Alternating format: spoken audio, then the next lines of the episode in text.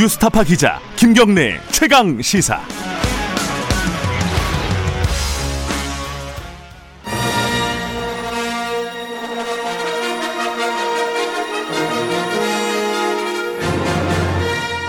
정책 브레인들이 최강 시사에 떴다. 여의도 정책맨.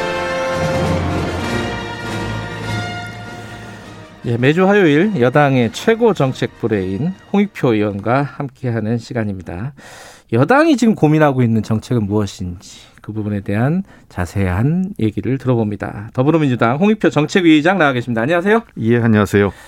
네, 김경래 최강시사 유튜브 라이브 열려 있습니다. 실시간 방송 보실 수 있고요. 문자 참여 기다립니다. 샵 9730으로 짧은 건 50원, 긴 건 100원, 스마트폰 콩 이용하셔도 좋고요. 10분 추첨해서 커피 쿠폰 드리니까 질문 많이 보내주세요. 제가 홍익표 의원에게 아주 날카롭게 대신 질문해 드리도록 하겠습니다. 어, 밖에 춥죠? 예, 좀 쌀쌀합니다. 그죠? 예. 예. 어, 이렇게 어, 내일까지는 좀 춥다는 얘기도 있고요. 예. 어, 출근길 다들 좀 어, 단단히 무장하고 나가셨으면 좋겠습니다. 어제 대통령 기자회견이 열렸어요. 음, 뭐 정치권에서는 이런 거 열리면 다 같이 보나요? 네, 그 어제 뭐 지- 우리 당 지도부 같은 경우는 같이 대표실에서 좀 봤고요. 네. 또 개별 아마 의원실이 그 자기 방에서든 다들 어 저 이 좀 지켜보는 사람들이 대부분일 겁니다. 물론 불가피하게 일 있어서 못 보는 아, 사람도 있겠지만 네, 어. 대부분은 관심 있게 봅니다. 그죠. 이게 뭐라도 한마디 하려면은, 그죠. 네. 어, 보시면서, 직접 보셨죠? 이렇게. 예. 보시면서, 뭐랄까, 분위기라든가 전체적인 느낌? 총평? 그거부터 한번 들어보죠. 어떠셨어요? 어 우선은 형식이 좀 그 불가피하게 지금 코로나 음. 시대에 파격적으로 온라인과 그 오프라인이 약간 접목된 네네. 예, 방식의 시도였고 어, 두 번째는 뭐 저도 좀 놀랐는데 어, 처음이었던 것 같아요. 모두 발언 전혀 없이 그냥 바로 질문하십시오. 아, 그게 처음이었나요? 제. 기억엔 그렇습니다. 예. 음.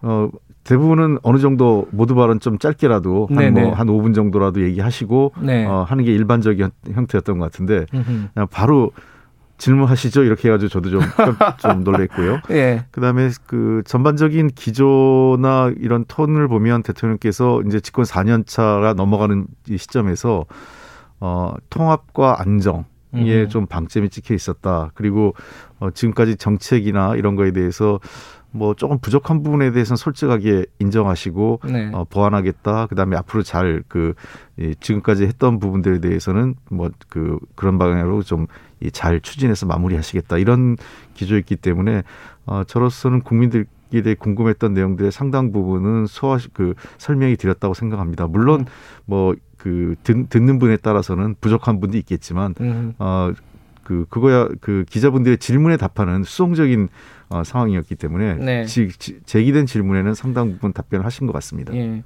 근데 이게 어 계속 나오는 얘기인데 물론 또 청와대에서는 아니다 이런 얘기는 하는데 좀 기자회견 자주 하면 좋지 않겠냐 이게 너무 국민들과의 접촉이 적은 거 아니냐 뭐 그러면 아니 기자회견이 한- 접촉의 다가 아니다 뭐 이렇게 청와대에서는 얘기하던데 어떻게 보세요? 이건 좀 어, 일장일단 있는 것 같습니다. 음. 어, 왜냐하면 제가 어, 한번 청와대에 갔을 때 네. 대통령께 한번 그런 말씀을 드린 적이 있어요. 어, 집권 초기였을 때니까 네. 2년 차쯤 됐을 텐데 대통령께서 자주 TV에 나오시고 어, 인터뷰도 하시고 기자회견도 하면 좋겠다. town hall 음. 미팅이든. 음. 어, 그래야 이제 그 그때 한참 대통령 인기가 지금보다 훨씬 높았을 아, 때니까요. 그렇죠. 어, 그때 대통령께서 웃으시면서 아 내가 그러면 장관들이 안 보이잖아요. 아, 아, 이렇게 얘기하시더라고요. 그러니까 예. 국정이라는 게 어, 물론 뭐 대통령 중심, 중심제 에서 가장 중요한 게 대통령이지만 네. 대통령만 혼자 단독 드리블 하는 게그 음. 좋은 건 아니지 않습니까? 음흠. 축구를 아무리 바르셀로나가 잘한다고 메시 혼자 할 수 없는 것처럼 음. 어, 다른 선수들이 조화를 이뤄야 되고 거기에는 다른 각 부처의 장관들 있고 그런 아마 대통령께서 생각은 각 부처의 장관들이 조금 더 자기 현안에 대해서 어, 적극적으로 홍보도 하고 정책 설명도 했으면 하는 그런 게 있고 대통령이 전면에 나설 경우 장관들은 사라지게 되는 것도 있- 부작용이 있더라고요. 그래서 음. 그런 말씀을 하신 걸 보면서 아 대통령께서 또 다른 여러 가지 고민이 있- 있으시구나 이런 음. 생각이 있습니다.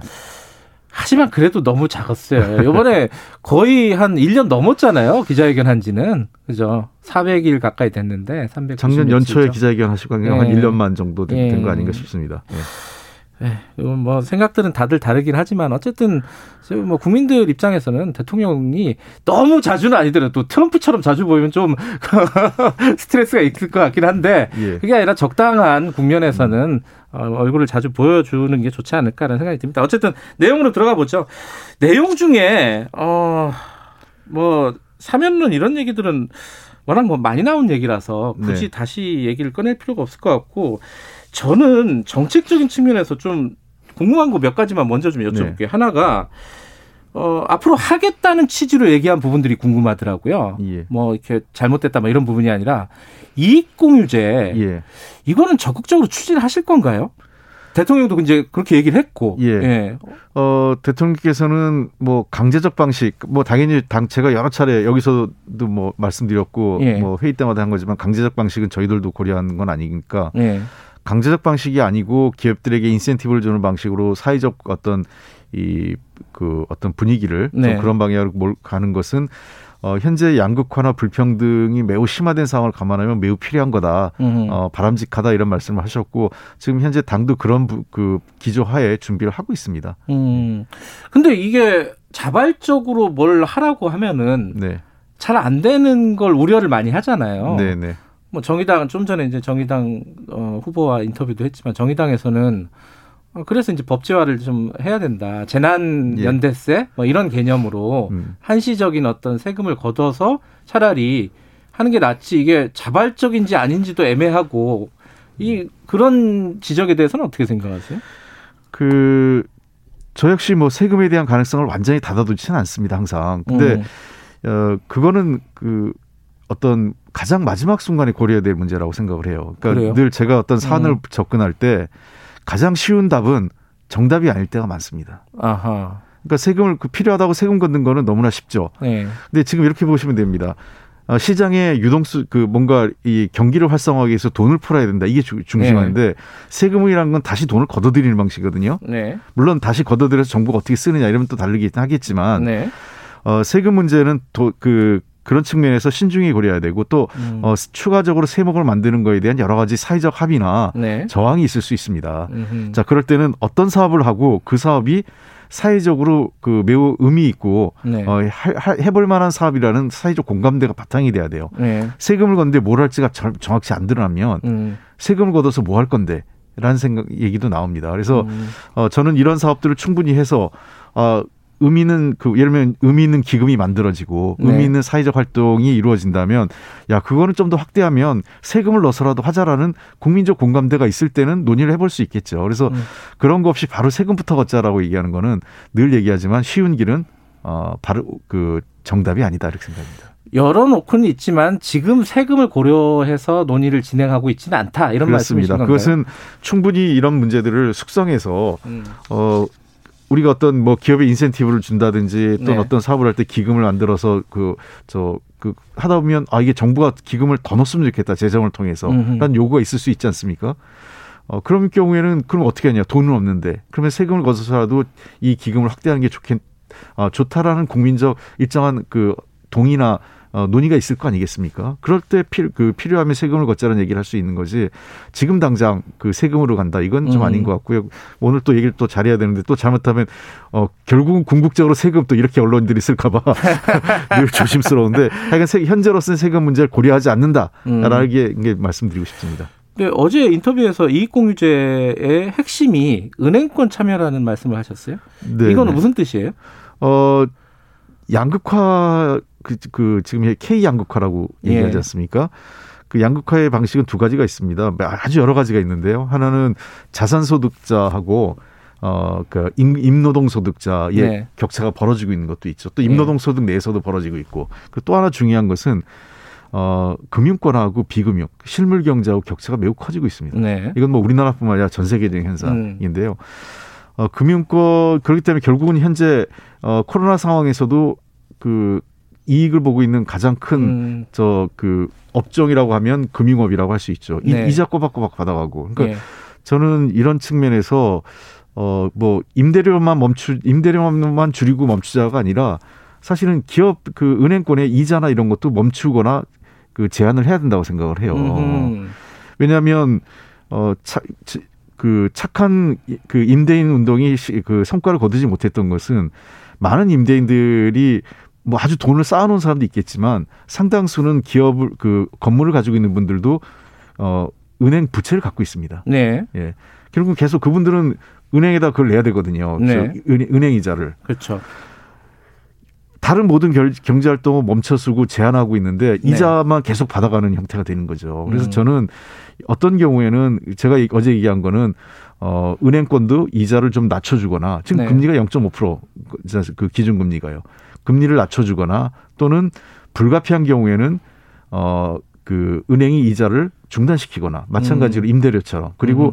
이러한 상황에서 어 개인에 대한 신용 등급 하락 하락 신용 등급을 음. 하락시켜서 어 그 이자 부담을 더 높이거나 또는 가압류 채- 그다음에 그 저 근저당 뭐뭐 등등을 하는 방식에 대해서는 저는 금년 한 해 동안은 이것도 좀 멈추는 뭔가 그, 그 사회운동이라든지 필요하면 그것은 그야말로 한번 이 특별법, 한시적 특별법을 통해서라도 고려할 필요가 있다고 생각을 합니다. 그러니까 은행권 말씀하신 거는 단순히 기금을 저기 내 받고 인센티브를 준다는 측면을 넘어서서 이자율이나 이런 부분들도 어 지금 손을 댈 수가 있다라는 말씀이신 네, 그거는? 계속 논의를 하고 있습니다. 왜냐하면 음. 이 임대료 인하 그 지금 현재 그 임대료 문제가 이그 은행권하고 밀접히 연관돼 있고요. 그리고 네. 아까 그 기금 조성 문제도 어 저는 금융권이 함께 해주면 좋겠다고 생각을 합니다. 음. 이미 금융노조는 그런 그 기금을 만들어서 어, 활용을 하고 있거든요. 네. 그래서 저는 여러 가지 방식들이 고려할 수 있기 때문에 네.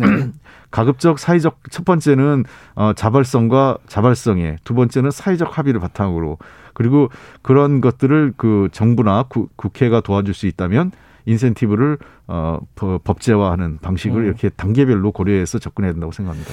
근데 이제 만약에 이제 자발적으로 기금을 모으면요. 그 기금을 어디다 쓰는 거예요? 그런 목적 기금을 만들 때 목적이 있으니까요. 저는 예. 추가적으로 기금을 만들 수도 있고 예. 지금 현재 정부가 가지고 있는 여러 기금들이 있는데요. 그 예. 기금들의 활용을 좀 적극적으로 불평등 해소 쪽에 음. 좀 맞춰서 할 수도 있다고 생각을 합니다. 근데 이제 어제 문재인 대통령이 언급하지 않은 구체적으로는 언급하지 않은 부분이 이제 코로나 피해자들 그러니까 뭐 자영업자 특히 이제 네. 요새는 자영업자들의 저항이 좀 강해지고 있어요. 이게 그 길어지고 있어가지고 예. 이 집합 금지가 예. 그 영업 성실 보상을 어떻게 할 것이냐. 이게 얼마 전에 저희들이 일본 연결을 해보니까 일본은 어, 방역에 협조하면 하루에 60만 원 이상을 주더라고요. 네, 예. 그래서 이렇게 자발적으로 문 닫는 데가 많이 생긴다더라. 예. 근데 우리는 지금 자영업자들에 대한 대책이 거의 없는 거잖아요. 재난기금금 말고는. 네, 그렇습니다. 뭔가 지금 장기적인 대책이 필요한 거 아닌가? 지금 1년 더 갈 건데 어떻게 보세요, 이 부분은? 저는 전적으로 동의합니다. 그 네. 부분에. 왜그 그러냐 처음부터 어 이게 단순히 자영업에 대한 지원을 시혜적 차원이 아니라 예. 그분들이 어 법적 그 정부의 법적 조치에 따른 행정적 조치에 따른 피해를 본 거 아니겠어요? 그러면 네. 그분들이 그거를 피해를 보상받거나 구제받는 것은 권리의 차원입니다. 음. 그러니까 그거를 뭐 시절 말로 아예 어려우니까 도와준다 이런 시혜로 접근하는 게 아니라 네. 그 그분들의 권리를 존중한다는 차원에서 접근을 해야 되는 거고요. 어, 두 번째는 단순히 임대료 차원의 접근이 아니라 사실은 그분들이 영업 영업 매출, 영업 이익 차원에서 어, 어떻게 보전할 건가 가- 가는 게 맞죠. 왜냐하면 어, 우리가 사- 장사하거나 사업해 보면 알겠지만 임대료만 돈 나가는 게 아니잖아요. 네. 핵- 그 인건비도 있고 그다음에 그 저 장사를 운영하는 기본 여러 가지 경비들이 있는데 네. 그런 문제들을 함께 고려한 지원이 필요하다고 생각합니다. 그런 음. 근데 저는 아직까지도 이 부분에 대해서 매우 소극적이에요. 재정 당국이 음. 아주 아쉬운 측면이 있는데 어 과거 IMF 위기 1998년도 네. 그 IMF 위기였을 때 대기업하고 금융권 살린다고 쓴 돈이 160조가 넘습니다. 음흠. 그러니까 그 그거를 살리는 어 공적 자금이 들어갈 때에는 뭐라고 그랬습니까? 그건 사회적 투자라고 생각하고 미래에 대한 그 우리가 투자라고 얘기를 해놓고 지금 그 당장 죽어가는 자영업이나 그 영세상인들 그다음에 국민들을 살리는 돈은 비용이라고 얘기하고 네. 그 저는 일부 그 보수 그정그 보수 야당이나 일부 네. 보수 언론의 문제는 이런 얘기할 때면 꼭 재정 얘기예요. 음. 아 재정을 늘리면 안 된다 그러고 어 그리고 뭐 저 사회적 자발성을 하면 아 그럼 차라리 세금을 하지 왜그 기구 자발성이 기대냐고 얘기하고 음흠. 그러니까 대통령께서도 재정으로서 할 일은 하겠다 다만 재정으로 충분하지 않으니 사회적으로는 참여가 있었으면 좋겠다 이런 말씀을 하신 겁니다. 근데 이제 시간이 한 1년이 지났잖아요. 코로나가 지금 예. 발생을 한 지 앞으로도 한 1년 정도 더 갈다 그러고 지금쯤이면 뭔가 나와야 되는 시점 아니냐. 구체적인 안이 뭐 지금 홍익표 의원께서 말씀하신 거는 누구나 다 동의할 수 있는 부분일 것 같은데 아니 뭐 어떻게 하겠다는 안이 언제쯤 나오는 걸까요? 그러면은? 어, 하여간 저희들 빠른 시일 내에 준비를 하겠습니다. 제가 시점을 뭐 제가 혼자 음. 예, 그 예. 정할 수는 없는 상황인데 다만 지금까지 그 두 가지 어떤 이 상황이 있었던 것 같아요. 첫 번째는 코로나가 이렇게 장기화될 거라고 어, 당초 전망을 잘 못했다는 게 음. 있었고 두 번째 상황은 어, 그 방역이라는 문제. 그러니까 워낙 네. 그이 어떤 시점마다 작년에도 몇 번의 파동이 있었지 않습니까? 네. 작년 1월, 2월 달에 갑자기 그 대구 지역을 중심으로 해서 늘고 그다음에 작년 8월에 한 번 그랬고 또 작년 연말에 그 저 한 11월 즈- 말 즈음에서 다시 이제 폭증하면서 그 고비고비마다 어떤 경기 진작 활성화 대책보다는 방역에 집중해야 된다 이런 음. 문제가 우선하다 보니까 어, 대책을 세우는데 집중하지 못했던 측면도 있었던 것 같아요. 그런 음. 여러 가지 그러나 사실상 코로나가 장기화되고 있고 그다음에 이 코로나가 끝난 이후에 어, 양극화 불평등은 아마 더 예. 심화돼서 나타날 거기 때문에 이제는 근본적인 대책을 어, 피 만들어야 될 시점 아니냐. 지금 각 그리고 각 우리가 늦- 우리만 늦은 게 아니라요. 각국이 지금 그런 준비를 하고 있습니다. 어, 먹고 사는 문제로 오늘 시작해서 끝내야겠네요. 예. 제 재난지원금 이게 이제 4차 재난지원금 얘기 나올, 나오고 이제 이재명 지사가 독자적으로 어, 지급을 하겠다라는 걸 추진하고 있잖아요. 예. 당의 입장을 물어봤잖아요. 당의 입장은 명확하게 좀 정리가 됐습니까? 어제 대통령 얘기하신 게 당의 입장 똑같습니다. 그래요? 왜냐하면 음, 어, 첫 번째는 선별과 보편이라는 것은 어떤 뭐 뭐가 하나가 정답이 아니라 상황에 네. 따라서 하겠다. 이건 뭐 제가 여러 차례 이 자리에 와서 네. 선별과 보편을 양분 양, 양분화해서 접근할 필요 없다. 그 음. 두 가지가 시- 실용적으로 접근하면 된다. 어제 그 얘기를 하신 거고요. 두 번째는 4차 재난지원금 문제는 어, 지금 3차 지원금이 지- 지급되고 있는 상황이니 네. 지금은 아- 그 아니고 지금 또 방역 상황도 심각해서 지금 당장 논의할 시점은 아니다. 네. 라고 얘기하고 그러나 방역 상황에 따라서 추- 방역 상황 추이에 따라서 4차 재난금의 어떤 방식과 시기는 어, 검, 그, 논의할 수 있다. 뭐, 방식이라는 게 전 국민 지급이 될지 어떻게 될지는 그거는 다 열어놓은 상태죠. 그리고 지방 정부의 역할도 그 대통령께서 얘기하셨지 않습니까? 음, 어, 중앙, 저 지방 정부는 중앙 정부로 충분하지 않기 때문에 보조적 역할을 하는데 가급적 중앙정부가 할 때 지방정부가 함께 같이 보조를 맞춰주는 게 어, 어떤 경기 진작 효과라든지 어, 국민에 대해서 지원을 할 때 시너지 효과가 클 것 같다 이런 의미로 대통령께서는 얘기하신 것 같아요. 저는 인천 사는데 예. 이배 아프잖아요. 경기도 사람들만 이게 예. 10만 원씩 더 주고 이러면은 예. 이런 부분 약간 지역적인 차별의 문제, 어, 뭐 심리적인 박탈감의 문제 이런 것들 고민이 되실 것 같은데. 아마 그 특히 아마 지자체장들이 많이 고민하시는 것 같아요. 네. 왜냐하면 상대적으로 그 재정 여건이 지역 지방 정부 재정 여건이 괜찮은 데가 이제 서울하고 음. 그 경기 정도 예. 괜찮고 진짜 뭐 전라남도나 뭐 경상남도 이런 데는 지방, 그 지방 자립도가 30% 정도밖에 안 되는 예. 데뭐 있거든요. 그런 경우는 저 엄두가 내기 어려운 상황도 있기 때문에 그런 형평성을 고려해야 되는데 근데 이제 어떤 지방 정부가 하겠다는 부분을 못 하겠 하지 말라 할 수는 음. 없고요. 어, 그런 형평성을 맞춰주는 그좀제 어, 최소화하고 맞춰주는 게 음. 중앙 정부가 그러니까 다른 데가 안 줄 때 어떤 특정 정부만 주면 이제 그런 얘기가 많이 나오는데 어, 집, 뭐, 예를 들면 중앙정부가 한 100만 원을 준다고 했을 때 지방정부가 거기에 상황에 따라 10만 원이든 한 20만 원이든 얹어주는 거는 뭐, 그게 조금 그, 이 박탈감이 덜 하기 때문에 그래서 어제 대통령께서도 중앙 정부가 할 때 부족한 부분을 좀 채워주는 역할을 지방 정부가 했으면 좋겠다라는 얘기도 그런 차원으로 보입니다. 알겠습니다. 오늘 좀 정치적인 논란보다는 좀 먹고 사는 문제에 예. 집중해서 좀 여쭤봤습니다. 6500님이 대구 사람인데요. 예. 홍표 의원님 대구랑 연 없으시죠? 특별한 제가 저 부모님이 그쪽이 아? 대구 경북이세요. 친척이신가? 이 품격과 능력을 구비한 민주당의 보물이라고 홍표 의원님이 꼭 전해달라는 문자를 아유, 보내주셨습니다. 고, 고맙습니다. 자 여기까지 듣죠. 고맙습니다. 예, 감사합니다. 여의도 정책면 더불어민주당 홍익표 민주연구원장 정책의장이었습니다.